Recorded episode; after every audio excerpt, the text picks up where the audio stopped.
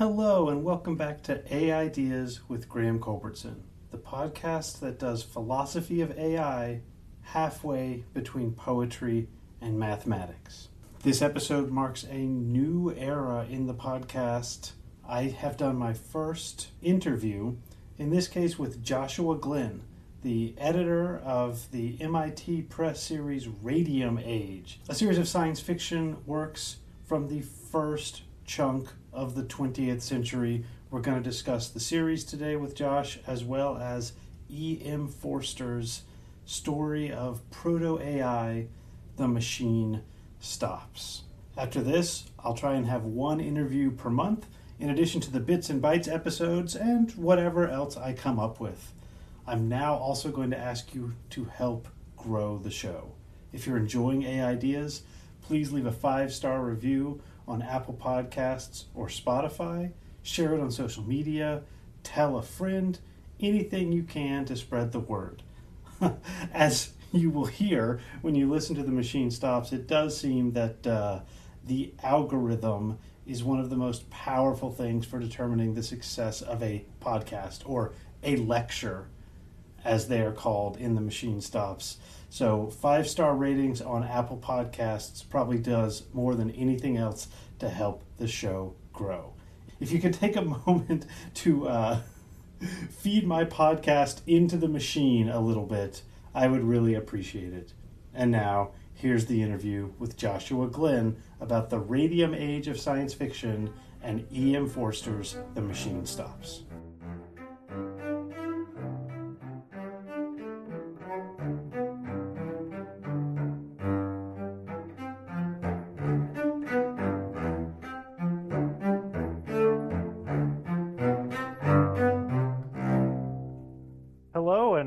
To AI Ideas. This is my very first interview on this podcast, and I'm joined today by Joshua Glenn, the editor of Voices from the Radium Age, which is a new, frankly, amazing series of science fiction books. So, Joshua, can you tell us a little bit about yourself and this project? Sure, and thank you so much. I'm I'm pleased and honored to be your first interview on this podcast. I know I know not your first interview ever, but for this podcast. Yes. So uh, the radium age is my term, and I, I came up with this over 10 years ago now when I was writing for the website io9.com. Uh, and I became interested in science fiction from the period at, sort of after, uh, you know, H.G. Wells and Jules Verne. Although Wells, of course, kept writing for many years, but after his great, you know, early prolific period in the 19th century, sort of after the Food of the Gods, really, um, in 1904 five or four, whenever that was. So from that period until the golden age, which most people agree begins in sort of the mid to late 1930s when John Campbell, you know, and started uh, discovering and publishing Isaac Asimov and all these people. There's this huge chunk of 30, 35 years of science fiction history that we don't really know much about, um, except that, except what we've learned about from the golden age folks who kind of poo-pooed it. So, like Isaac Asimov edited a series in the 70s called Before the Golden Age, where he picked out his favorite stories from pulp magazines, but basically said everything else was kind of junk. You know, it was just kind of silly, overly utopian. You know, um, there's something about it the Golden Age people didn't like. They're the ones who named it the Golden Age of science fiction at the time. It wasn't something that came later. So they were, it was kind of propaganda on their part to say that we're the Golden Age and what we came before us wasn't as good and yeah, I love the golden. I love golden age science fiction. They were very good writers, but as I did, started digging into this period, I realized, oh, there's actually a lot of really good, really interesting, strange, what I call proto science fiction writing from this period. And I call it proto science fiction just because the term wasn't invented until sort of the mid 1920s by Hugo Gernsback. So, so people writing from in 1905 or 1915 or 1920 didn't think of what they were doing as writing science fiction. So it feels weird to call it science fiction so I'm I'm kind of um, it's, it's it's after the scientific romance phase, so I call it proto science fiction. Anyway, long story short, 10, 12 years later, after I wrote all this stuff and I put and I reissued some of the books on my own dime, the MIT Press approached me and asked if I wanted to edit a series for them of reissuing sci- these science fiction stories and novels from this period. And I said yes, and we worked on it for a couple of years and my friend Seth, uh, the cartoonist, did these amazing covers. And now, as of um, March of this year, we have um, I think six titles out, and the seventh one coming in October, and then we're going to do you know four or five more a year from going forward. So we're gonna it's going to be a nice long run of reissued science fiction.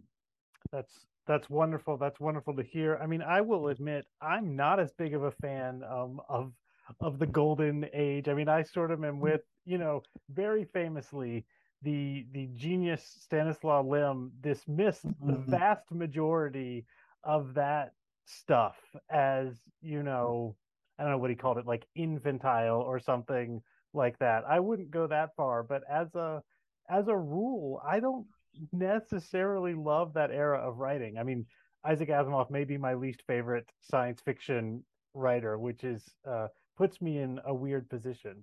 I don't like him either. I'm glad you said that. I when I I did a I did a list for IO9 many years ago, of sort of like the hundred best science fiction novels of all time, and there was no Isaac Asimov yeah. on the list. People were outraged. Scandalous. But it's not, it's not fun to read. They're not good adventures. It's all two white guys talking to each other yeah. for 250 pages.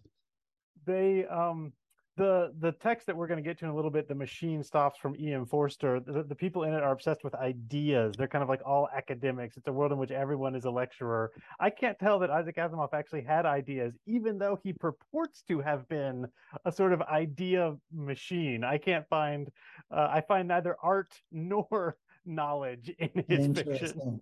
interesting. Yeah well, can I say one more thing about the difference between the golden age and the radium age, which I'm I'm still discovering all this as I do my research and my reading. But and I began all this as a reader. I'm not a you know I'm not a professor of any of, of history of science fiction or anything. I just am a fan of science fiction who began reading deeply in this territory that no one else was reading in. But um, it's I read a fascinating uh, article recently where somebody crunched the numbers and they discovered that there was fewer women writing for science fiction magazines during the golden age than during the radium age.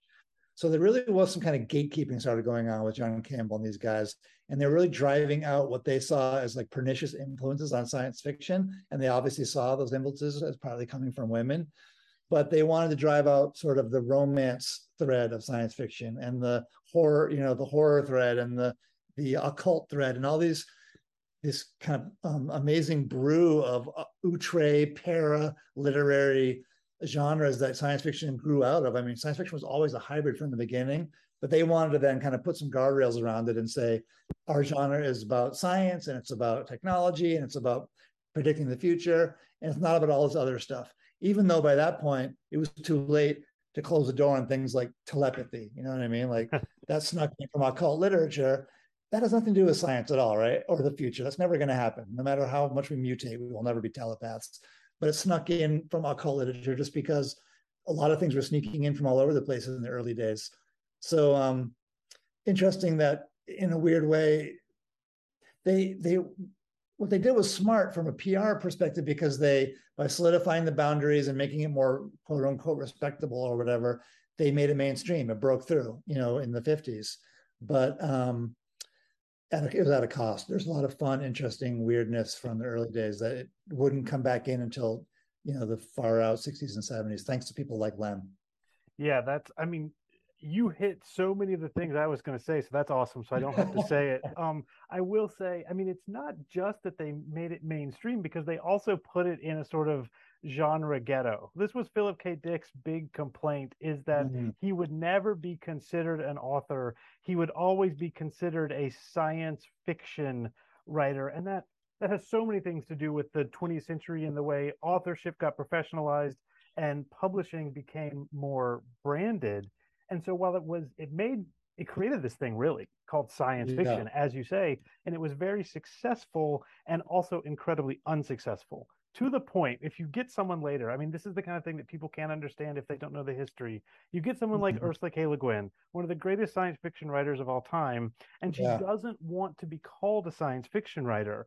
And that's because people um, radium age people also would not have been called science fiction writer. It's a category that gets defined by these as you say somewhat technocratic golden age men and yeah. who would want to be associated with that category unless you want to put yourself, unless you want to be part of the club, which obviously neither Lem nor Le Guin wanted to be members of that, you know, exclusive and yet also kind of literarily crummy club. Yeah.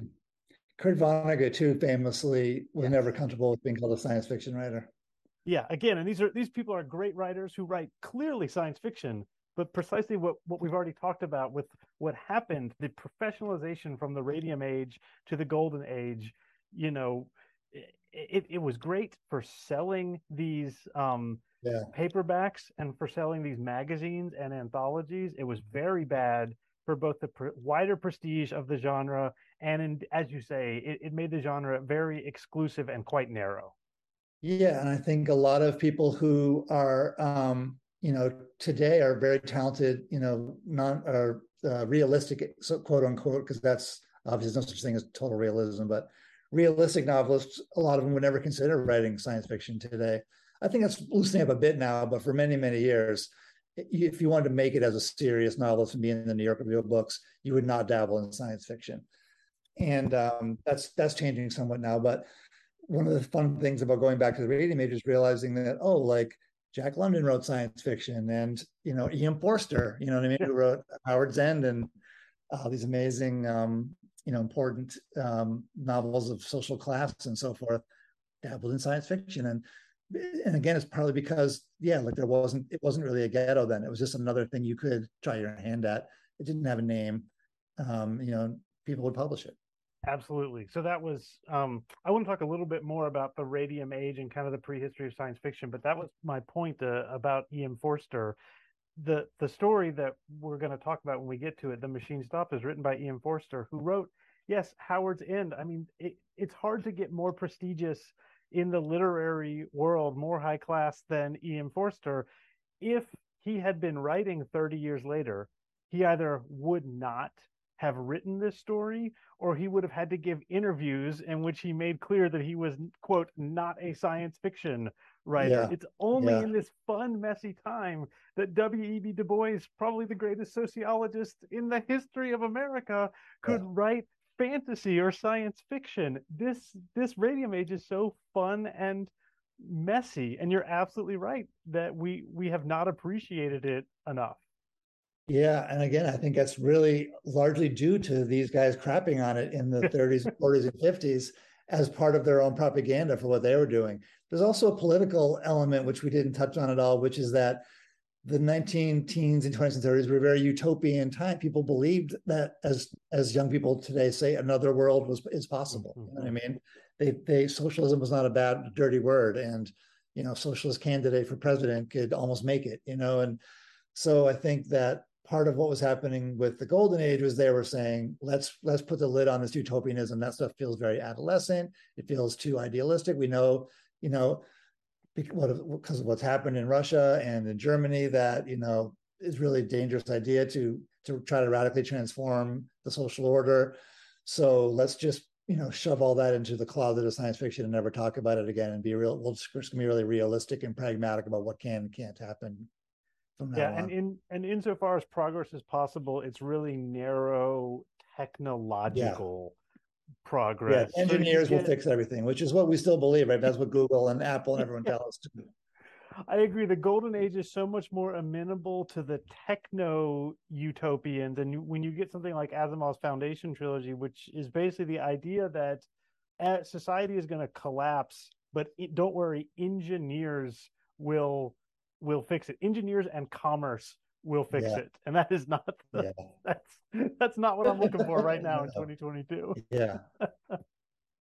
um, I guess the last thing I wanted to make sure we covered before we we get to um, the machine stops is the the tradition you, you can take it back to john milton if you want to i mean he comes up over and over again especially for Mary Shelley, but you can you know take it back to the Bible and all of the creation myths. There is a there is a way in which all fiction until like 19th century realism is is science fiction or fantasy. And in fact, this idea of this barrier between, mm-hmm. you know, uh, famously what they called the probable as opposed to the possible or the fantastical, that barrier is actually a product of the 19th century. Mm-hmm. And you've got, you know, fairy queens and that sort of thing and and witches and even in something like Herman Melville, the the whale Moby Dick does not seem to be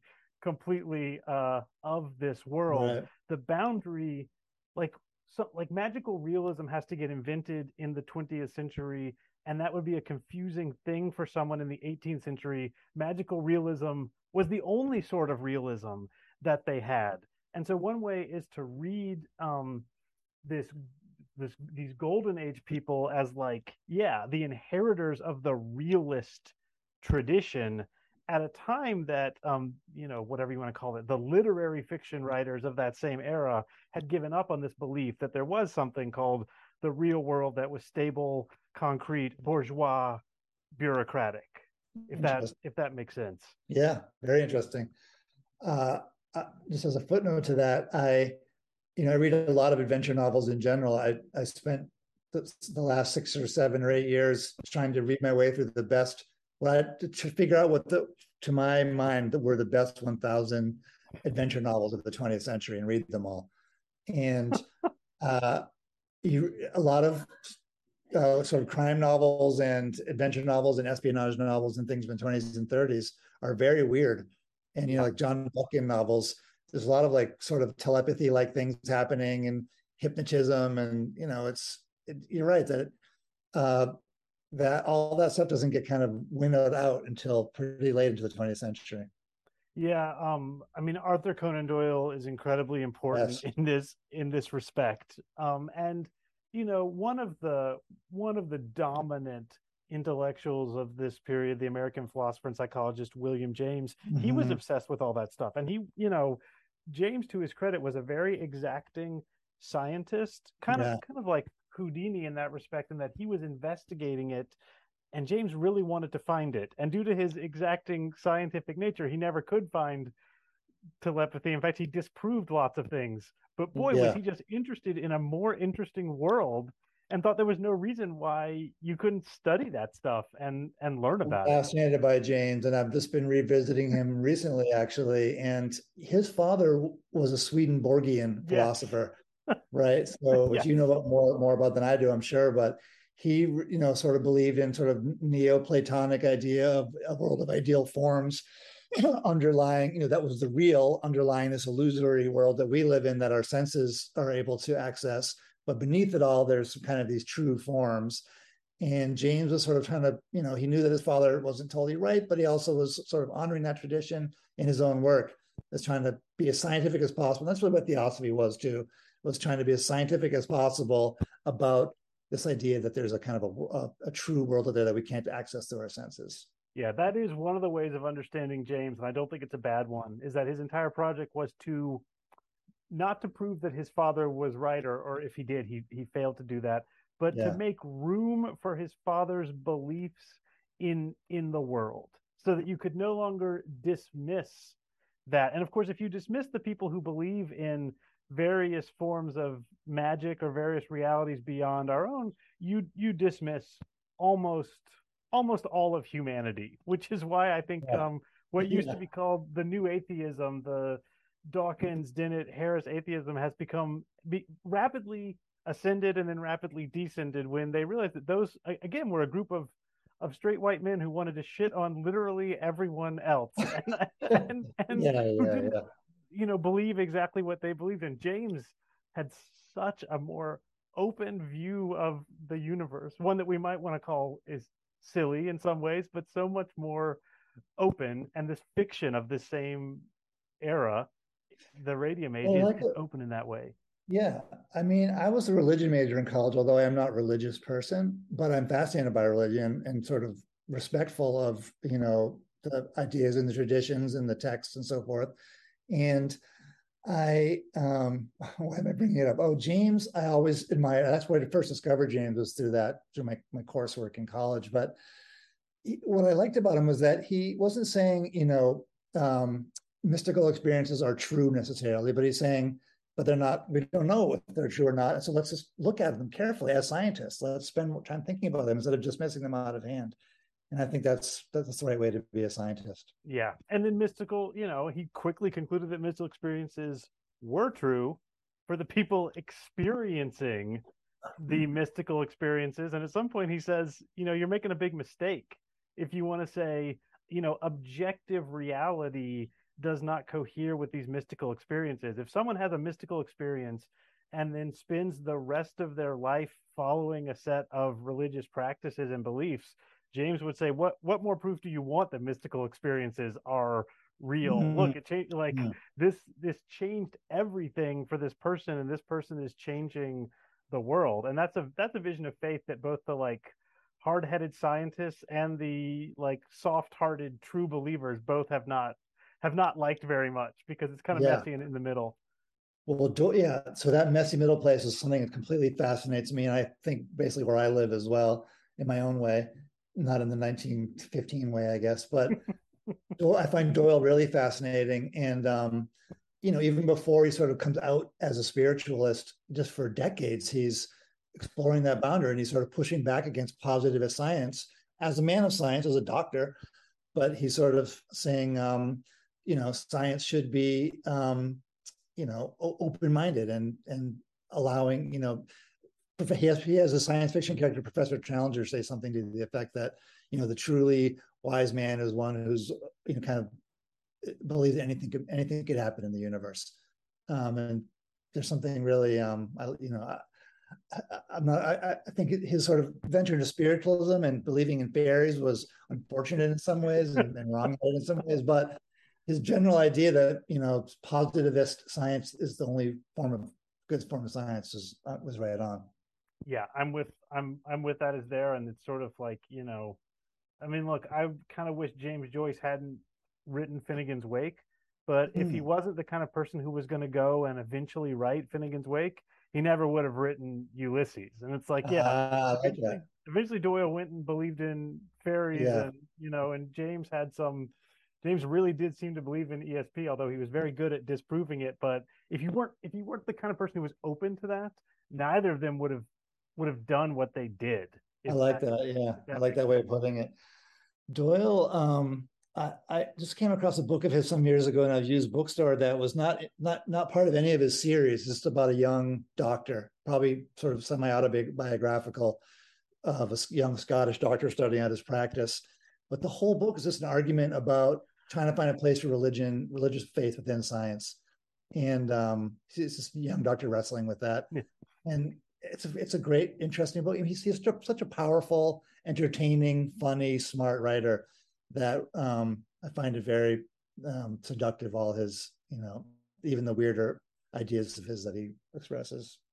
Okay, so what I want to say now is, and this will this will bring us up to Forster is my my idea behind this podcast is to think about AI in the ways that people might not be thinking about AI. And the first obvious one, and I would say this happens in the machine stops, but it's inverted, is is the religious one. In that this is where John Milton comes in. Um, what we are doing if we are trying to create what is often called general AI or AGI or or true AI, which is AI that passes the Turing test, AI that acts and behaves in some ways like a human being is we we are doing what had been you know up until the 19th century considered playing god and that's mm-hmm. why when shelley when mary shelley creates you know what is in many ways the first science fiction story she's actually telling a really really really old story which is humankind taking the place of god and creating life when it shouldn't, or doing something that's against the moral order of the things, which is why it's called the modern Prometheus. So this goes back to John Milton, this goes mm-hmm. back to the Bible, this goes back to Greek myths, all of this stuff. The thing that Shelley does that's different okay. is create a somewhat scientific explanation, as in it's not magical it is supposedly scientific and there's some interesting things about electricity and chemistry in there so in that respect you could almost i mean i want to make science fiction sort of a subset of mythological literature. That's what it is, at least from this perspective. It's a set of parables about what it is to be human and what it might mean, at least for AI, to create something that is non human and yet alive or a person or something along those lines. I like it. And it is um it's very uncanny to use a word that we need to be I'm sure you you probably talk about every time on your podcast, but yeah. it's absolutely um I've been playing a lot with um Midjourney um for the last couple of weeks. I find it very addictive. Uh, the uh, generating artworks. And um yeah, there's something about advanced web search engines and recommendation engines and intelligence uh, intelligent assistants with natural language user interfaces like Siri, all these things that I use all the time that I found, you know, both incredibly exciting and useful and um, interesting, but also kind of frightening. And, um, and I think that's what's so brilliant about Shelley's novel. I mean, that novel rewards endless rereading. Oh, so, so much. much going. It's a slim book, but there's so much happening in it. Yeah, absolutely. And you know, an episode that I keep trying to to draft and haven't actually published is about you know the the the uncanny and like the the reason why that you know what is now called I don't even know how to pronounce it Craiyon, but AI is in the middle of Craiyon oh, yeah. or or what what used to be called DALL-E Mini and DALL-E. These yeah. these are surrealistic things. But if you go back and read Breton and some of the other surrealists, they're saying actually what we're doing is is real. This is how the human mind works. Mm-hmm. Right. The human mind makes all these weird frankly uncanny connections. And what is called realist art is is really the lie. So when people say things like oh you know you have to make ai that works the way the human mind works and the human mind knows that kittens don't actually have eight legs it's like exactly the opposite. Like every human being has imagined a kitten with eight legs and precisely how the human mind works is creating these things that are unreal. And then we we train our children to stop thinking that way. And we've got yeah. these new children, these new AI children, and they're thinking the way that humans think, and we're we're trying to discipline and punish them the way we yeah. do with children. Yeah. Yeah, well, it goes back to James and others who are really fascinated by these kind of filters on our consciousness. That you know that is what humans are really good at is filtering out the real and finding having an algorithm that learns and you know can um, can uh, iteratively improve itself so that it you know you can get by and fit in and get through your life in an efficient way. But you do that by stopping seeing everything and you no longer perceive reality as it really is. Exactly. And we are and we are we are desperate probably wisely desperate to get ai that sees the world the way we do because mm-hmm. as long as we're going to give ai lots of power it would be very dangerous yeah. if it doesn't see the world we do. Um which brings us to the machine stops, I think. Unless you, unless you want to say yeah. something. No, no. I mean, I could talk about this forever, but yeah, let's talk about the machine stops. And so, are we going to do a second uh, talk one of these days where we talk about other um, AI stuff from this from this era? Because I've been I, doing I, some research. you I mean, forced sure, me to do some research. I have more ideas. Yeah, that's. I mean, that sounds that sounds great. Sure. I don't know. I don't know when that's going to be, but I yes, sure. ag- agreed. Um, okay. So uh, the machine stops. Um, let me briefly describe it for the readers who haven't read it. Although I would say, I mean, I mean, read it. I highly recommend reading it. You can pick up. Yeah, it's really a long short story, or a long story, or a short novella. It's not. It's not a lot to read. It's not that long. It's in this book, Voices from the Radium Age, edited and introduced by Joshua Glenn, which you know I will have a link to uh, in the show notes. Um, I assume it's also online. I mean, it is in the public domain. Oh, yeah, um, it's in the public domain it is a story. And I taught this story, Josh, in a class on AI and science fiction that during the height of the pandemic that was that was mm-hmm. taught on Zoom, and it just blew wow. the students' minds because it is a story yeah. about a world in which humanity is so advanced that everything is run by machines. And as I as I mentioned, I think earlier, they're pretty much all just intellectuals. They all call themselves lecturers. There's no there's no people anymore. There's no workers, there's just lecturers. And they just sit in rooms and stare at each other's faces and talk about ideas. And so I gave this to these students who had been on Zoom for the past six months, and they yeah. were just like, how did E.M. Forster know what it would be like? It was uncanny to to use that word again. Uh, you know, I chose this story before the pandemic to be in this series. I was interested in it for everything else about the story that's so amazing. But yeah, once the pandemic happened, you're like, oh my God, this is all like she he's predicting TED Talks and you know YouTube uh, influencers. And uh, it's really quite impressive and amazing. And and the idea he talks at one point about how the mother um, and uh, Vashti has um, like you know thousands of friends, and he in a very dry British humor, which I don't think even reads as humor to most of us these days. He says, you know, in certain respects, you know, human civilization had advanced considerably or something, as though like he's basically saying it's not great to have a thousand virtual friends. You know, you should just have have a few real friends. It seems better. Yeah, I mean, there's there's one point where it mentions that Vashti requests um, euthanasia after a lecture doesn't go well, which again could could seem just like uh, ridiculous and over the top, but obviously people who have bad experiences on social media do commit suicide. Yeah. Like yeah, that yeah. that that's a that is a thing that happens the pain of talking into a screen with no one else to rely on and having the people on the other end of the screen or in the wider community filled you know filled with scorn and derision against you people do take their lives over that yeah Forster, yeah yeah you don't get enough likes or he doesn't get into the idea of trolls but yeah uh, just the idea that if you don't get you know it's such a fragile ecosystem you're all, all you your self-esteem is entirely predicated on people on the other end of the screen giving you a thumbs up, you know, for your dumb lecture. That the most part part of what's so funny about all this too is that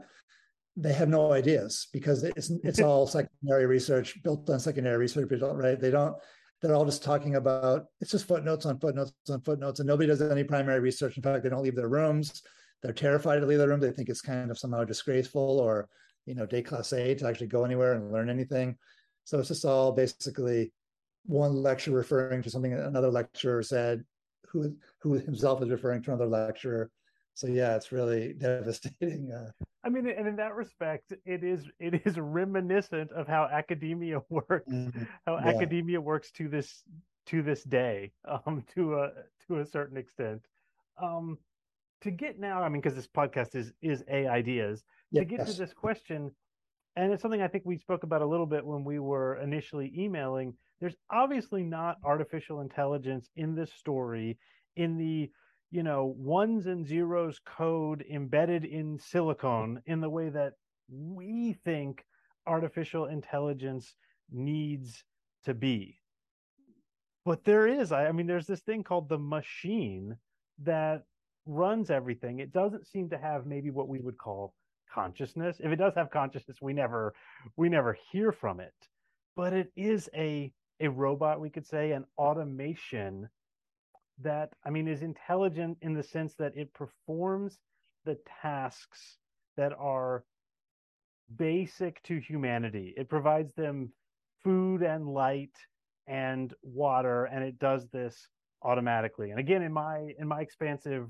rubric, of course, this is artificial intelligence. It is not how we thought AI would come to be. It's probably not even, it may not even be possible to create AI in this kind of like steampunk way, a, a, series of pneumatic tubes that can repair and build. I'm not sure if it is possible, but without the, you know, without the Turing type knowledge, Forster comes up with a world that is automated. Yeah, I, I, I, like the fact that he doesn't actually spend that much time speculating about the machine, like how the machine does what it does.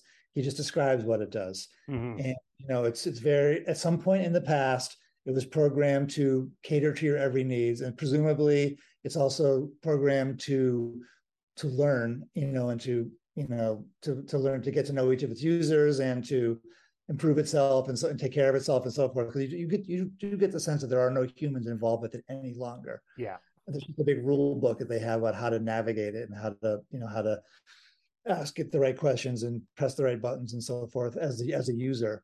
Um, but what's so funny is that um, this book has become a Bible and people to worship it. And Vashti sort of kisses it three times every time before she asks the machine for something and they, people pray to the machine and it's, it's become kind of a, a cargo cult around the machine. And that's what Forster's mostly interested in is you know how we so easily allow things to get in the saddle and ride mankind to quote that Emerson said that?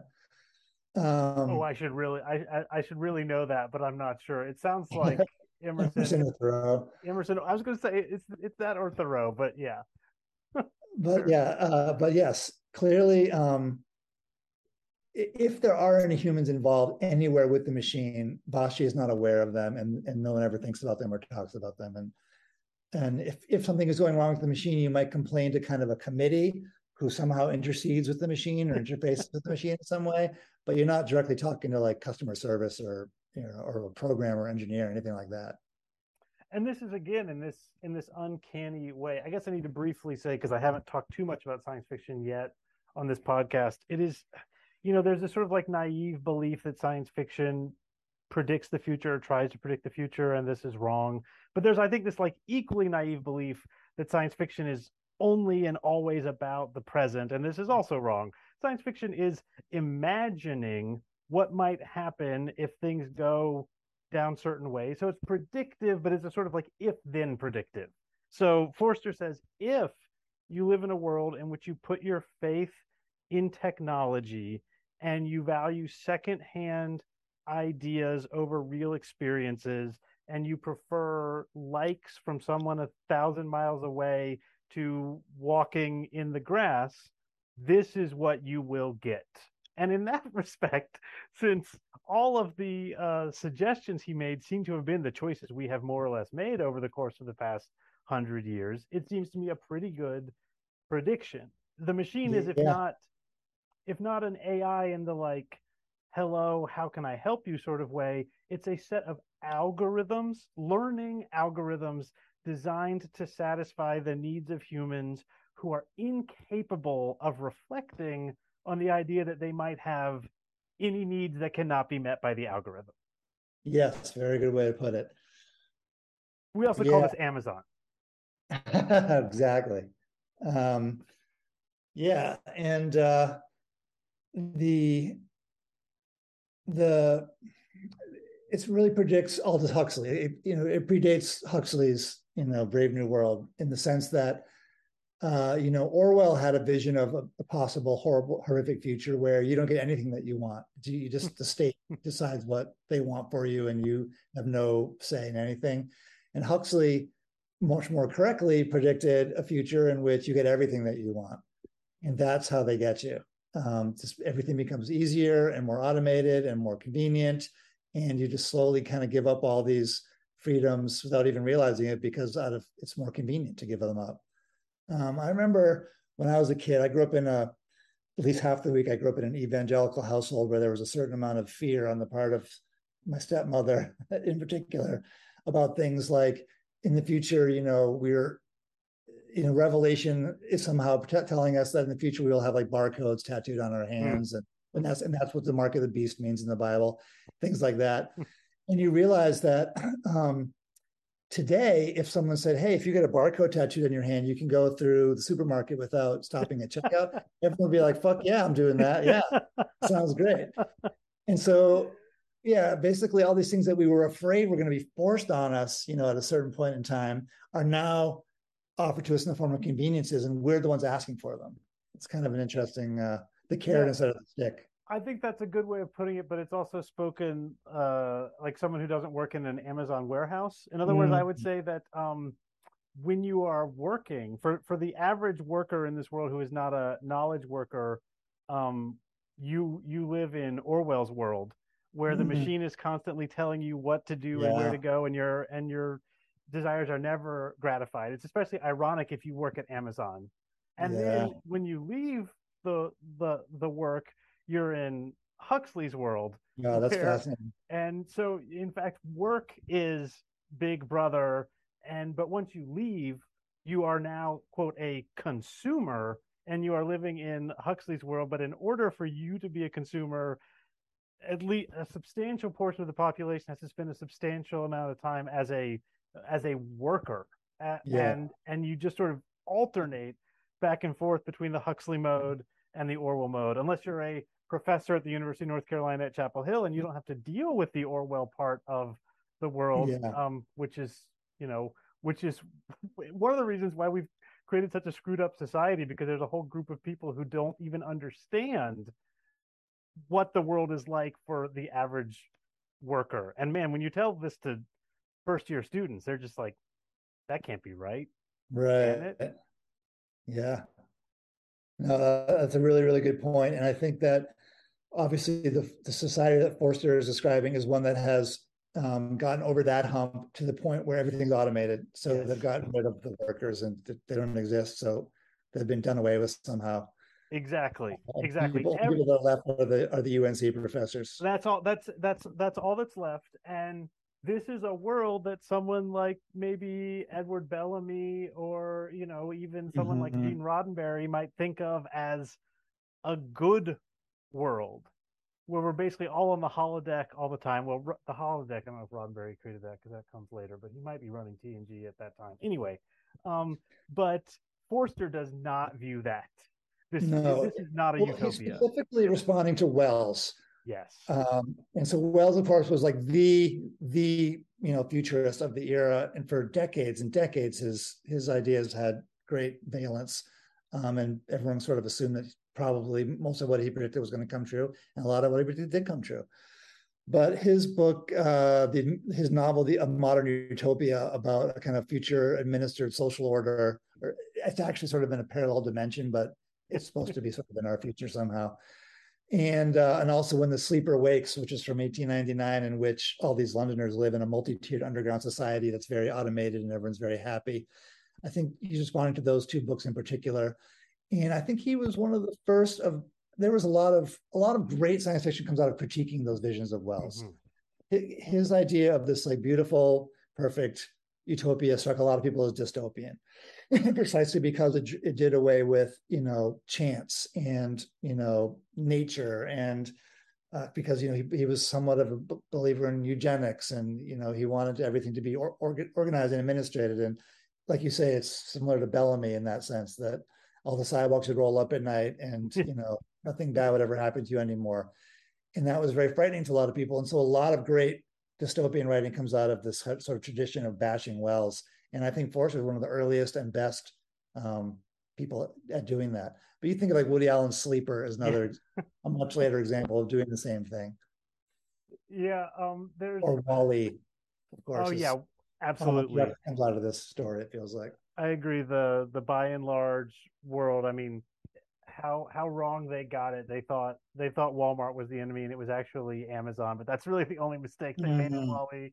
But uh, yeah, this idea that your if we reach the point of perfect automation and we no longer need to enslave humans to produce the goods we want and we don't need to enslave you know artificial intelligence in the kind of blade runner sense that they are people who have merely been created and we can just have mindless algorithms do our work that is in fact a a nightmare for Forster. And I feel like for those of us who are who are living in this world it it feels like a nightmare. And Forster's vision of Forster's vision seems to me much more relevant to 2022 than someone like Philip K. Dick, who is imagining a world in which we can create, you know, non-human persons.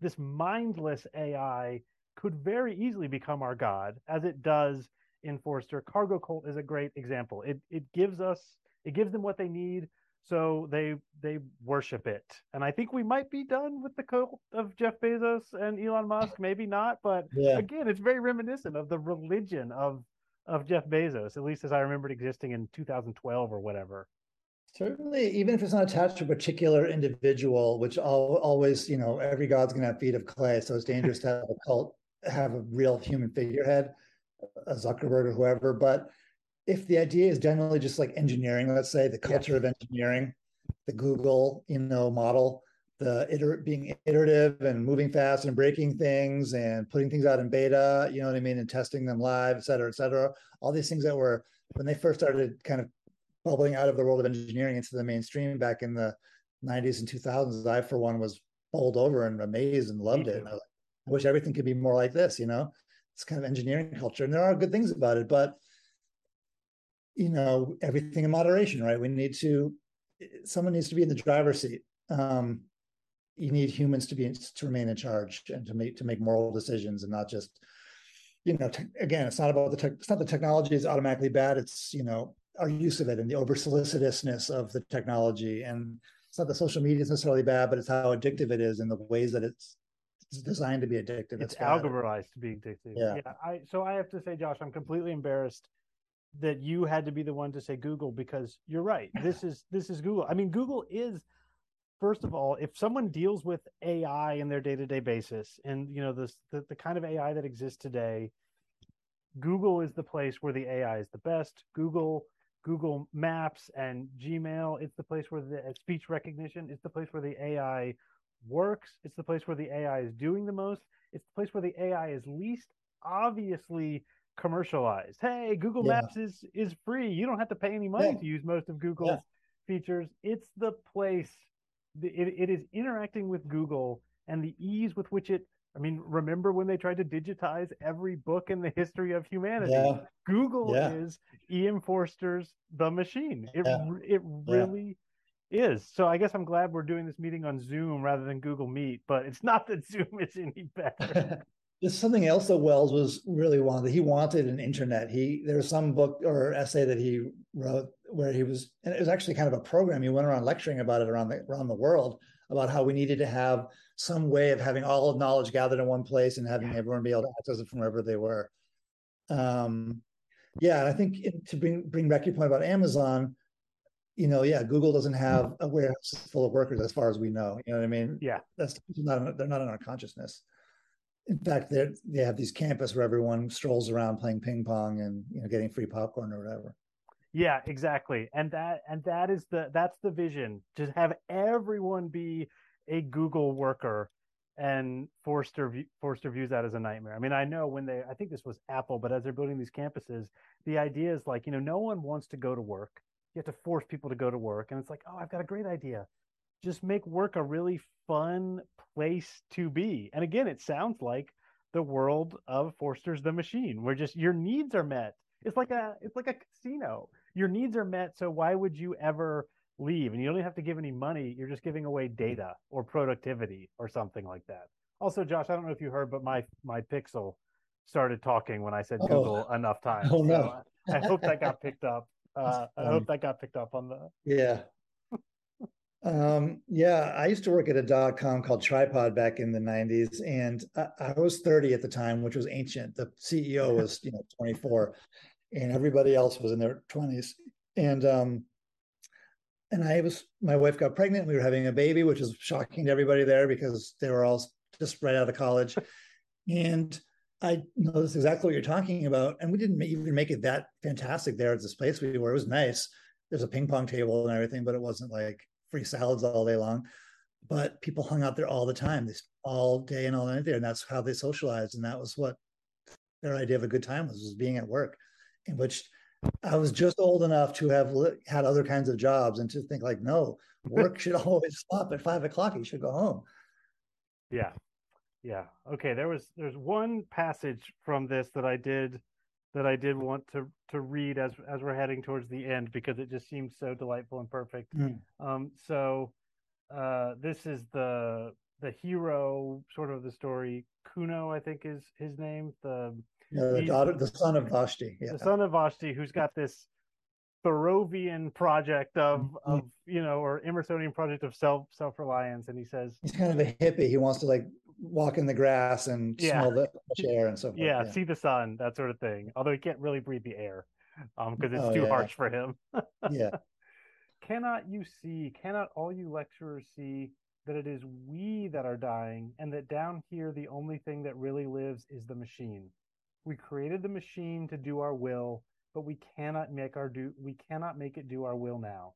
It has robbed us of the sense of space and of the sense of touch it has blurred every human relation and narrowed down love to a carnal act. It has paralyzed our bodies and our wills and now compels us to worship it. The machine develops, but not on our lines. The machine proceeds, but not to our goal. We only exist as the blood corpuscles that course through its arteries, and if it could work without us, it would let us die. Mm.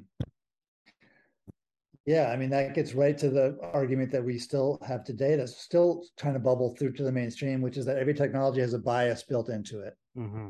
right? In cars, the bias is you, sh- you can live farther away from work, and therefore commuting becomes possible, and suburbs appear, and things like that. Uh, so yeah, that's I, I think I mean, obviously, it's obviously a brilliant, brilliant story, which is why I included it in in the Voices from the Radium Age collection. I also want to point out, however, that Kuno is so extreme. You know what I mean? Completely anti-technology.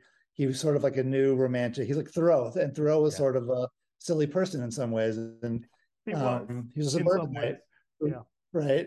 Uh, he lived in suburban Boston. He wasn't out in the wilderness, but um, you know, I, I agree with Kuno more than Vashti but what I, one thing I like, and I know we're not allowed to like Woody Allen anymore, but one thing I remember liking about Sleeper back when I was allowed to like Sleeper was that he makes fun of both sides in that. If you recall, um, there's this you know high tech society where all one's every need is met, and Woody Allen and Diane Keaton escape from it, and then she goes and joins the revolutionaries living in the woods and like swinging from ropes and wearing loincloths and stuff. And he's obviously you know, Woody Allen's being more dialectical and saying both sides have something wrong with them. We don't, we, we should get have the best of both uh, if possible. And I think that um, this maybe one, uh, you know, one thing that Forster maybe gets a little bit wrong is that he sort of feels like it, it should all just be destroyed and people should just kind of live on the grass wearing loincloths. He goes maybe too far in the other direction. But I generally, generally uh, sympathize with Kuno. Yeah, I think that's right. And I think it the story I, I don't want to spoil the i mean the machine stops that's the title of it but yeah. there's but it's how it stops and why and what happens is quite interesting so i won't spoil that if this were a novel i think we would have a better sense of where you know mm-hmm. you and i might diverge from kuno within mm-hmm. within the world he lives i take kuno's extreme position to be to be very admirable. Yeah. Since his views are more or less the same as Thoreau's, and Thoreau lived in a world that was much less mechanized than Kuno's. Yeah. I take Thoreau's views to have gone a little too far. Um, but yes. but I, I don't know. There's an amazing scene, and this uh, this I don't think gives anything too much away either, where it really prefigures Terry Gilliam's movie Brazil. Yes, which is another another uh, a brilliant fiction about kind of the world of you know luxury and convenience you know developing and the, the machine overdeveloping and people it's almost to the point where people are just about to be expelled from the machine in, in brazil right? Um, the machine has, has, hardly any room left for people in it at that point.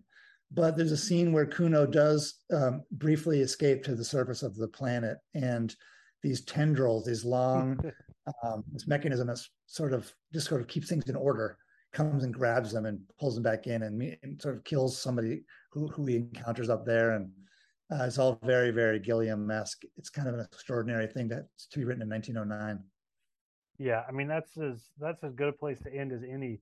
This is an extraordinary thing to have been written in 1909 and by a man E.M. Forster who again is as is as good a novelist as I mean is in the top class of novelists from literary accomplishment as can be and for him to have have gifted us with this mostly forgotten text and for for you and MIT Press to have brought it back that thank you. I I I mean I was teaching this a couple years ago uh but I did now now I can you know now I I can more easily share the word about this amazing story and this amazing era. Thank you Josh. Yeah thank you so much. Yeah I mean Forster wrote this story between uh, when uh, room room with a view and Howards End, which are, in, to my view, his two best pieces of writing. Mm-hmm. So he was really at the top of his game writing this. So it's really just at every level, there's something great about the story. I mean, it's just written beautifully. The ideas are incredible and incredibly prescient and troubling and very, very, as you said, very germane to our present moment. Thank you so much for paying attention. And I'm glad that you've been teaching it to your students, and I hope you'll keep doing so. Absolutely. Well, I am thrilled to have begun this new era of the show with Josh and the machine stops. I am struck with the irony that I'm sitting now in my office, not seeing any of you, speaking into a machine, And then the file I create will be uploaded just like I'm putting a lecture out as Vashti did. And uh, I need your help, as I said, to raise the prominence of this podcast in the machine. So if you can tell a friend, share it on social media, or above all, give a five star rating on Apple Podcasts or Spotify. That helps so much. We'll be back with bits and bytes and some more interviews in the future. Please believe in other minds.